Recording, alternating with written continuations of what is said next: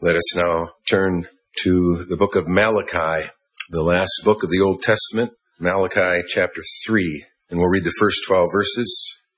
Behold, I send my messenger, and he will prepare the way before me.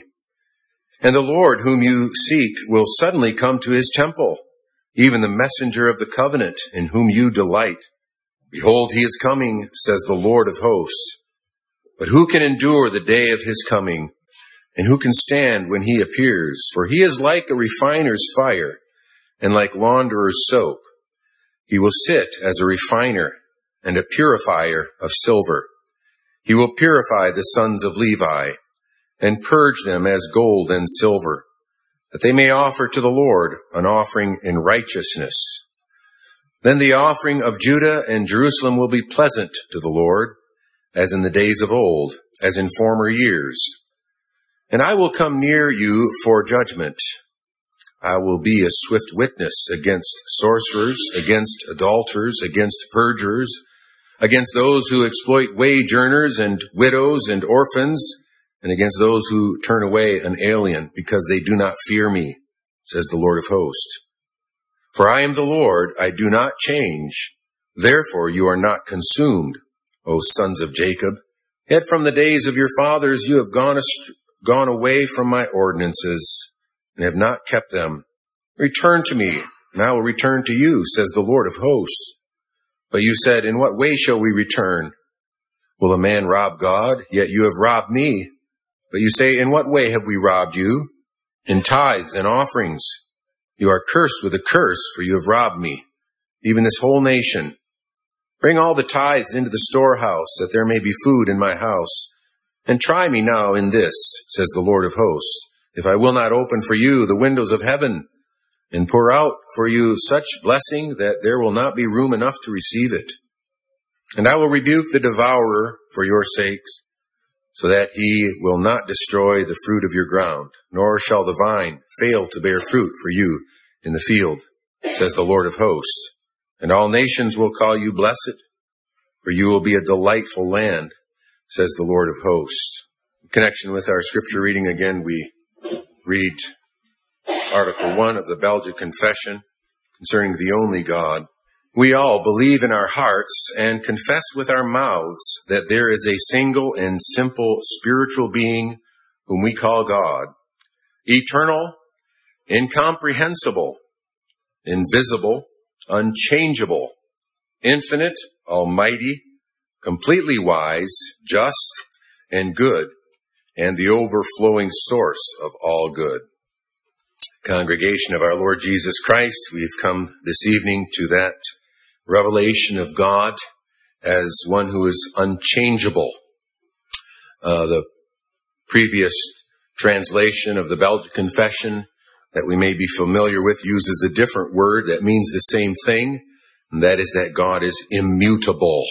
Both of those words uh, end with the letters A B L E, a bull, and that's important because it uh, it means more than the fact that God does not change, that He will not change, but uh, it involves the wonderful truth that God cannot change. It would be contrary to His own being and nature if God were to change. In other words, it's impossible that God should change. I am the Lord we heard in verse 6 of Malachi 3. I do not change. Therefore, you are not consumed, O sons of Jacob. And uh, this passage that speaks of our unchangeable God uh, is in a context that greatly comforts us. And uh, that says something about the way we confess the being of God. And in a way that, that reflects the nature of scripture as inspired revelation from God to us. You know, if men were going to compose a book on religion, uh, they would probably present a very orderly, systematic uh, description of God in which they would enumerate his attributes and then spell them out and explain them. But the Bible doesn't come to us in that form, does it? When it comes to studying the character, the attributes of God, we turn to uh, we turn to history.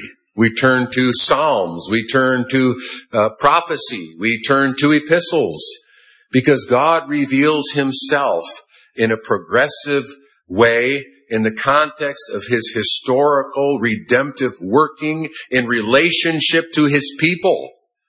And when you consider the fact that of the many books of scripture, they all testify to the same God and they all proclaim the same attributes of God in different ways, but never with any uh, disharmony or contradiction. We have another testimony to the fact that the Bible is an altogether unique heavenly book. It is divine in its origin. It is the Word of God. It is the revelation of God to us so that we might put our trust in God, that we might worship Him, that we might love and serve Him as our God, as He is revealed to us. And He is our God and Father for the sake of our Savior Jesus Christ. And that alone makes it uh, possible for us to truly know Him and to love and serve Him. Our God is unchangeable. That's a very short, concise theme that we're considering from uh, the scriptures this evening.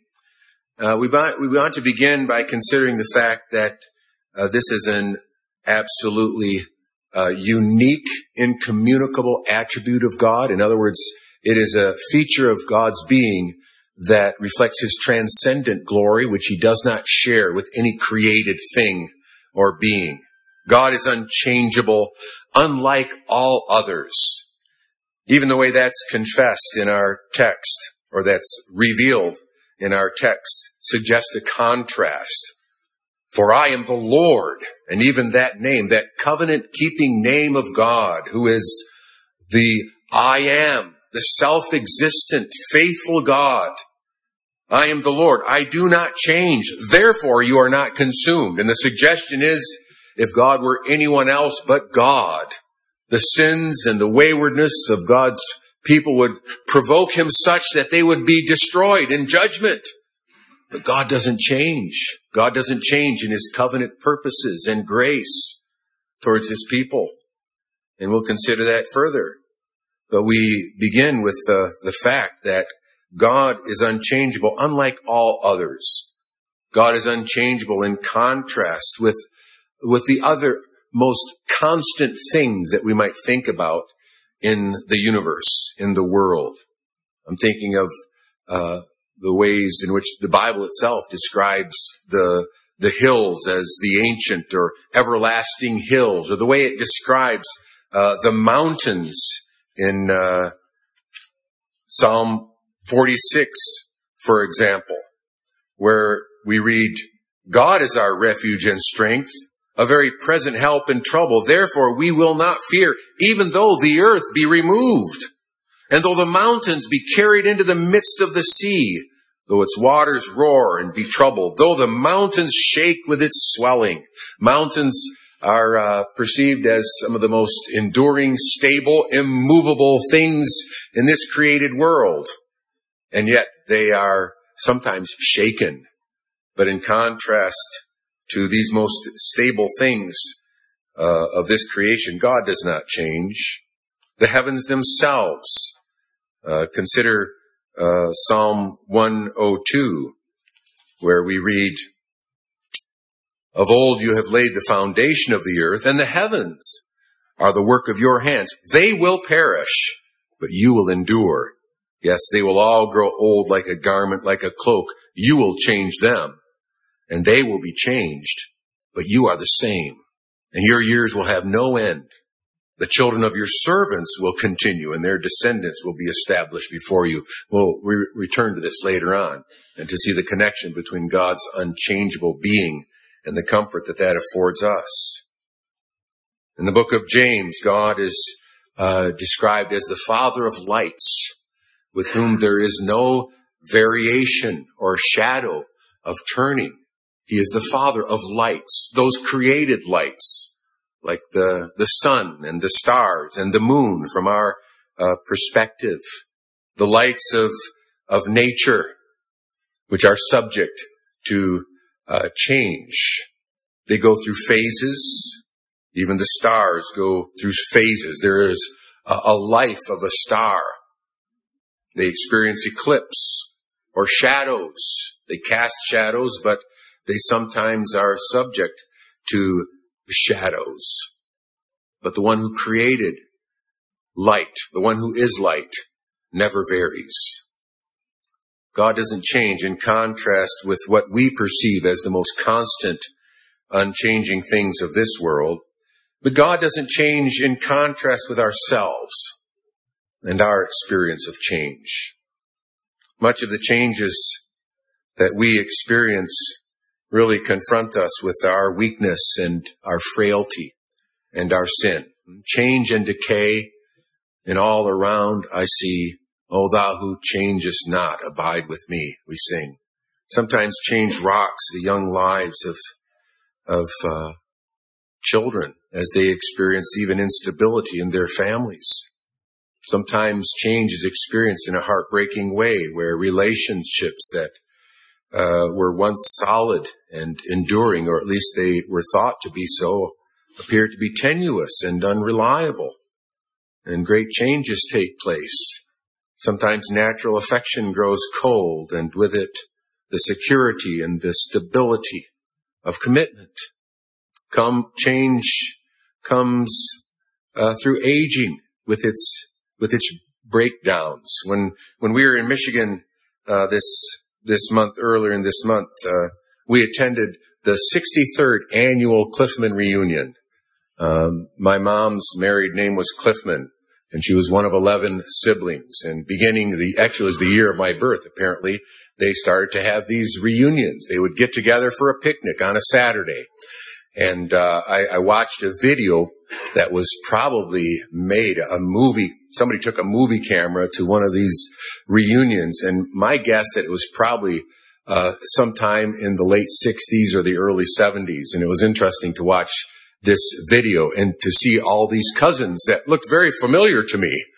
In fact, when I think of them, I think of them as they appeared when they were children or teenagers. And uh, my mom's generation were in the midst of life, in the midst of work and busyness and bearing children. And it's very fascinating to see them in their activities, playing ball and um, talking together around picnic tables. There was a big group of them, right? Pretty large family.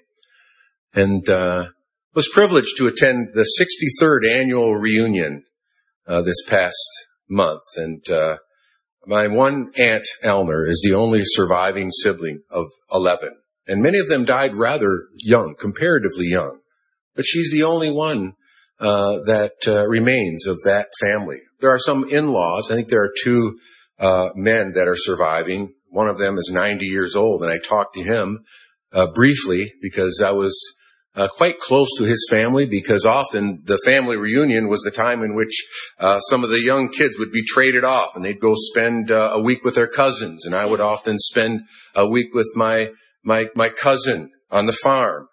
And uh, my uncle was uh, his father. And I talked to him. He didn't know me. He was 90 years old suffering from Alzheimer's or dementia. He didn't know who I was. And so it's kind of a humbling thing to uh, see the changes that had taken place. Yeah, there were still children there, thankfully, and it was a fun time, but those children were all the great grandchildren of that first generation. And there were some cousins there, and once I figured out who they were and finally recognized them, uh, there was some kind of a connection there yet. But it was that kind of experience that you perhaps some at some point have felt. Uh, the great changes that take place in people's lives over the years and they seem like a very few years looking back on them. Great changes take place. Sometimes tremendous changes take place even in the, the lives of, of young people, young adults who experience very serious changes in their health, life-changing experiences. And all these things are, are sobering realities that confront us with the fact that indeed our our lives are like, like flowers that grow in beauty, but soon they fade and die. Our lives are like grass in contrast to God. Perhaps more sobering is the fact that changes take place in people's views and character. In verse four of our scripture reading, there is the prophecy of the coming of the Lord Jesus Christ, in which the offering of Judah and Jerusalem will be pleasant to the Lord, as in the days of old, as in former years. It recalls time when there was a, a spiritual vitality in the worship of Israel. And those were days past. They're referenced here. Some of you may have experienced with great sadness what has transpired over sometimes perhaps relatively few years in the thinking and lifestyle of loved ones with whom you thought you had so much in common at one time, but they've moved away from uh, the old paths of God's word. Or people that at one time showed great promise in the things of the Lord. They make an about face. They seem to turn away from it, either gradually or sometimes suddenly. Some turn to the practice of sins that once uh, would have shocked them to think that they would ever live in such a manner. You may, may recall the incident in, in the book of Kings where uh, Elisha informed the, the, commander of the Assyrians, uh, Hazael, that he would actually take the life of Ben Hadad, his king. And he was shocked and appalled by the thought. Am I a dog that I should do such a thing? Oh yeah, he ended up doing it when he had the opportunity to gain power. He did what one, at one time shocked and horrified him. At least it sounded that way. Now we'll consider that there are also great changes, good changes that take place in the lives of people by God's unchanging grace. That's the explanation. But of ourselves, we change. Changes take place among the true children of God. There are many ups and downs in our lives, many stumblings and often repeated uh, repentings. It's convicting and sometimes a bit frustrating to live with the fluctuations and the, the fickleness of our lives. Feelings of a devotion that seem to be so, uh, so deep seem to fade, seem to come and go. Resolutions that we make with uh, such determination sometimes dissipate over time. Now God graciously renews and revives us, but were it not for his work, there would only be decline. God also keeps us by his power through faith. Only God is a rock. Only God is absolutely constant. Only God is perfectly reliable and always the same. God is not a man. Such language is actually used in, in the book of uh, Numbers with respect to the prophecy of, of Balaam who despite himself was constrained to, to speak uh, the truth of God's blessing upon his people. And uh, says in verse 21 of chapter 23 of Numbers, He has not observed iniquity in Jacob, nor has he seen wickedness in Israel. The Lord his God is with him, and the shout of a king is among them. God brings them out of Egypt. He has strength uh, like a like a wild ox. God is not a man that he should lie, nor a son of man that he should repent. He has not said, or he ha- has he said, and will he not do it? Or has he spoken, and will he not make it good? Those are rhetorical questions, aren't they? Of course, the answer is no, God will never fail to keep his word. God is not like a man. God does not change. God does not change unlike all others. Secondly, God does not change. He is unchangeable in every way. Our text uh, makes this absolute statement. It's an unqualified declaration of uh, of what God is like. I am the Lord. I do not change. In the Westminster Shorter uh, Catechism, in its uh, confession of God's being in, in question and answer four. We read, what is God? And the answer is God is a spirit, infinite, eternal, and unchangeable. And then it goes on to say, in his being, wisdom, power, holiness, justice, goodness, and truth. In other words, his infinity and his eternity and his unchangeableness describes these other attributes of God. God is unchangeable in his being. God is unchangeable in his wisdom, his power, holiness, justice, goodness, and truth. Now, the fact is that uh, this teaching of God's word, as clear as it is, has sometimes been doubted or denied by people.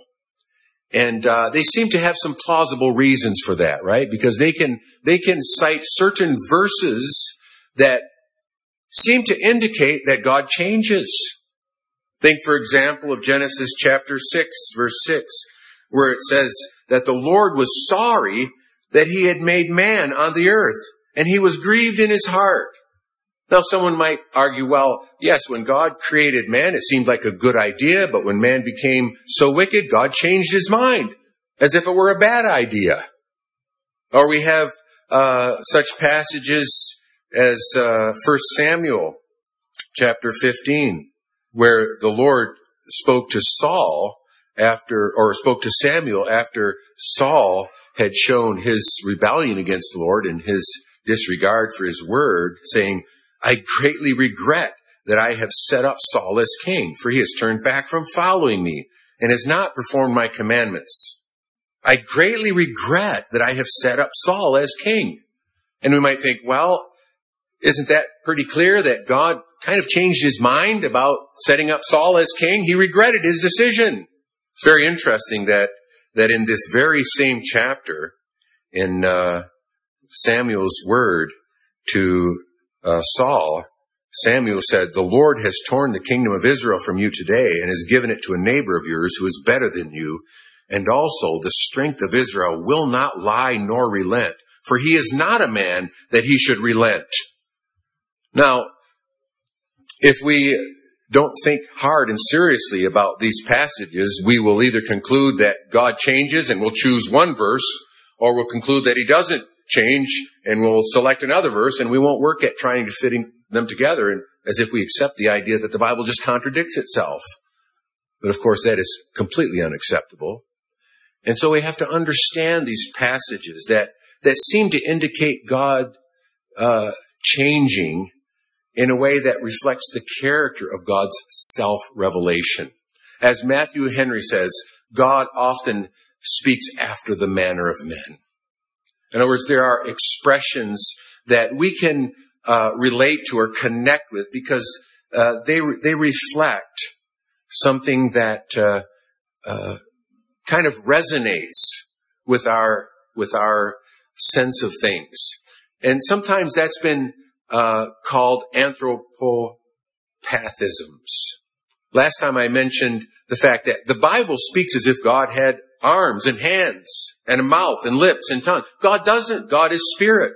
But the Bible speaks with anthropomorphism as if God had the form of a man, though he doesn't.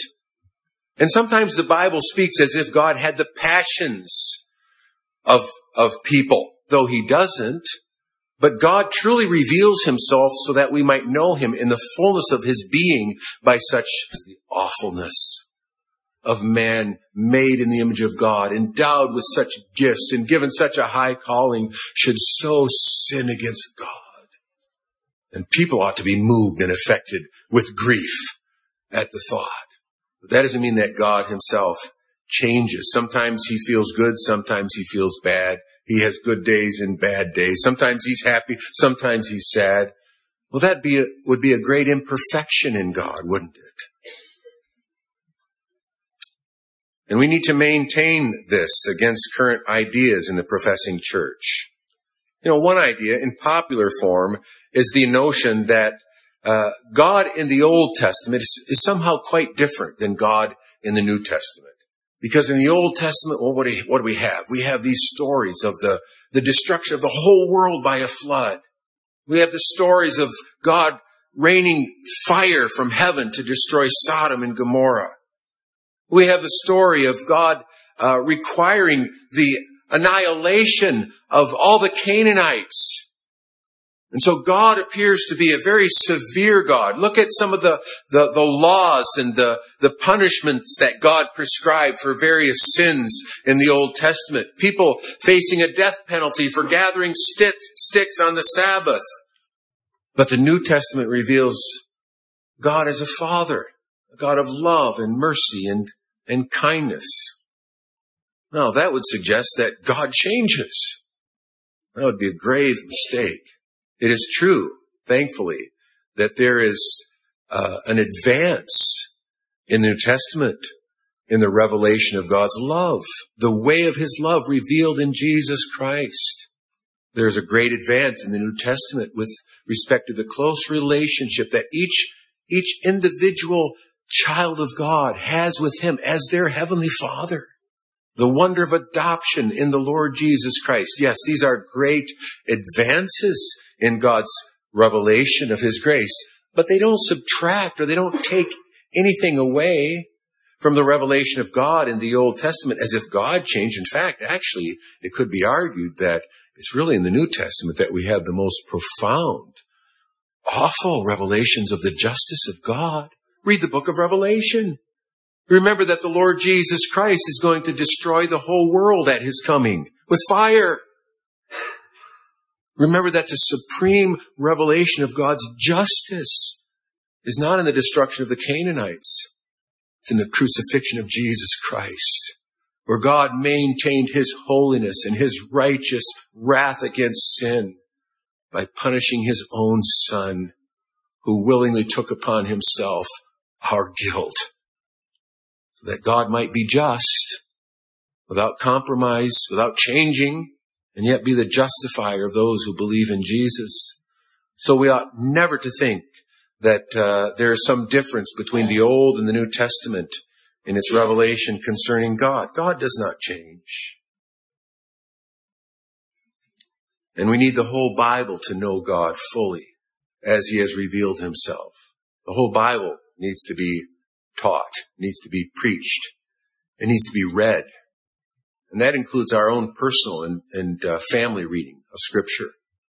Ought not to limit it to passages that are uh, familiar or easy for children, but we ought to read through the whole scriptures and recognize that the greatest need that we have is that God would give us a heart to know him more and more.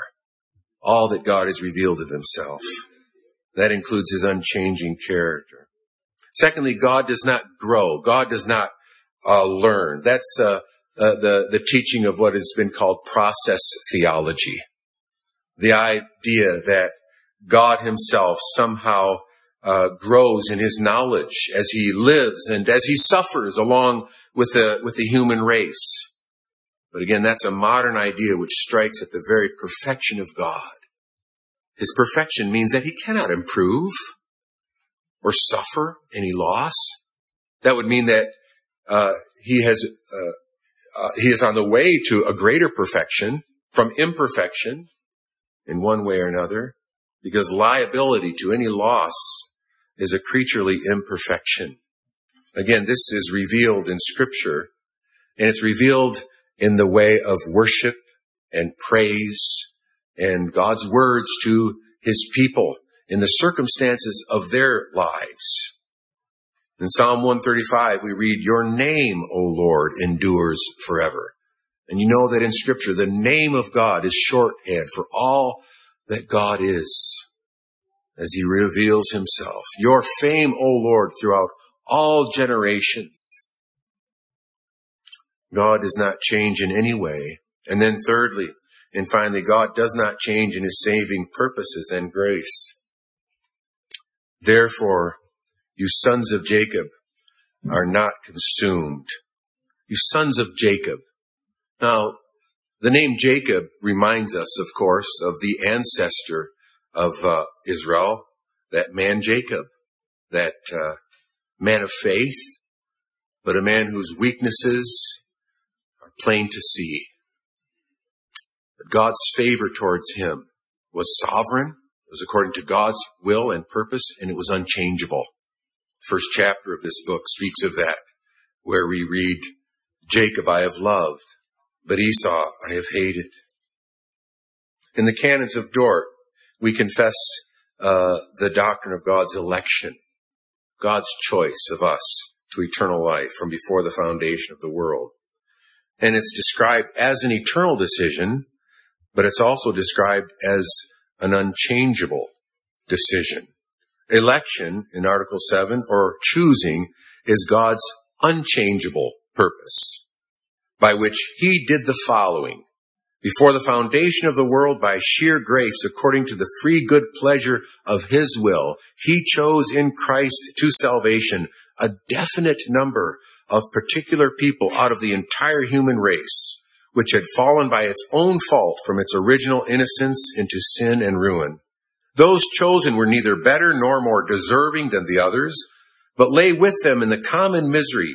He did this in Christ whom he also appointed from eternity to be the mediator, the head of those chosen and the foundation of their salvation.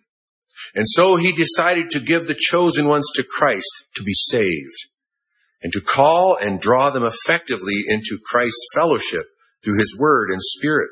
In other words, he decided to grant them true faith in Christ, to justify them, to sanctify them, and finally, after powerfully preserving them in the fellowship of his Son, to glorify them.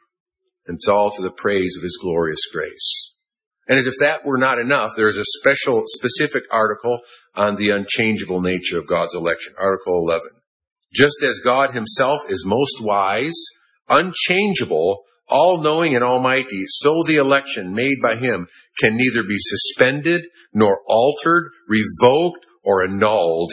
Neither can his chosen ones be cast off, nor their number reduced. The foundation of God stands firm, having this seal. We read this morning from Second Tap, uh, Timothy chapter two. The Lord knows those who are His. Now Jacob's descendants, they enjoyed God's favor for generations. Even they uh, experienced God's gracious corrective discipline. In the book of Malachi, we find them still testing and still provoking the Lord. And the fact is that they deserve to be consumed. But the Lord doesn't change. And his purpose to save his chosen ones cannot be frustrated the gifts and calling of God. Actually, in my uh, version of the Bible, uh, there's a reference to Romans 11 verse 29, which says that the gifts and calling of God uh, are irrevocable. God does not change in his saving grace and purpose. And brothers and sisters, that's indeed good news for sinners. Of course, not to encourage them in their sin. That same chapter we read this morning says that if we deny him, he will deny us. If we are faithless, he remains faithful. God will not deny himself. But what does this unchanging grace of God mean for us? It means that we ought to be both humbled and lifted up and encouraged by the fact that it is utterly owing to God's purpose and grace that we are spared the judgment that we deserve. To those who take refuge in Christ, God's unchanging grace provides a bedrock of comfort. Unchanging is the love of God from age to age the same, displayed to all who do his will and reverence his name. I, re- I quoted from Psalm 135. The next Psalm 136 uh, repeats this refrain, for his mercy endures forever.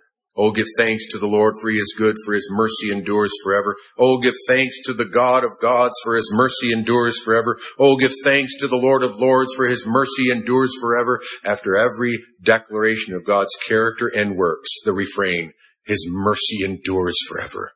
Because God wants that glorious truth to be deeply embedded in the hearts and minds of his people, that they might trust in him, that they might cling to him God doesn't change. But the good news uh, uh, for this, not only for God's people, but for those who may not yet know themselves as God's people, is that sinners can change and their relationship to God can change. That's what grace does. Remember what uh, was said of uh, the Corinthians in uh, 1 Corinthians chapter 6, where they are warned against uh, living in sin. Uh, it says, uh, Do you not know that the unrighteous will not inherit the kingdom of God? Do not be deceived. Neither fornicators, nor idolaters, nor adulterers, nor homosexuals, nor sodomites, nor thieves, nor covetous, nor drunkards, nor revilers, nor extortioners will inherit the kingdom of God. And such were some of you. But you are washed, you are sanctified, but you are justified in the name of the Lord Jesus Christ and by the Spirit of God. God's way of grace never changes. That way of grace is through the finished work of the Lord Jesus Christ, the Savior who is himself, as we read from Hebrews 13, the same yesterday, today, and forever. And the unchanging grace of God means that there is never any deficiency in the saving work of the Lord Jesus Christ. There is never any inadequacy that should lead sinners to question or doubt whether Jesus Christ is able to save them. There is no deficiency in the gospel invitations and calls to lead sinners to think that Christ is unwilling to save them. Because whoever comes to this gracious Lord Jesus for salvation and life will be received by him. And that comes unto me, I will in no wise cast out. The Lord Jesus has never revoked uh, such a, an expansive, gracious invitation. God were to deny himself if he were to refuse any sinner who comes to him in the way that he has appointed through the Lord Jesus Christ. Early I, I made reference to Psalm 102, which says, your years are through our, all generations. Of old you laid the foundation of the earth, and the heavens are the work of your hands. They will perish, but you will endure. Yes, they will all grow old like a garment, like a cloak. You will change them, and they will be changed, but you are the same, and your years will have no end. And we read this majestic description of God. And yes, we properly think of our great triune God in his unchanging character and power. But brothers and sisters, when we read these verses, we ought also to think, even specifically to think of the Lord Jesus Christ.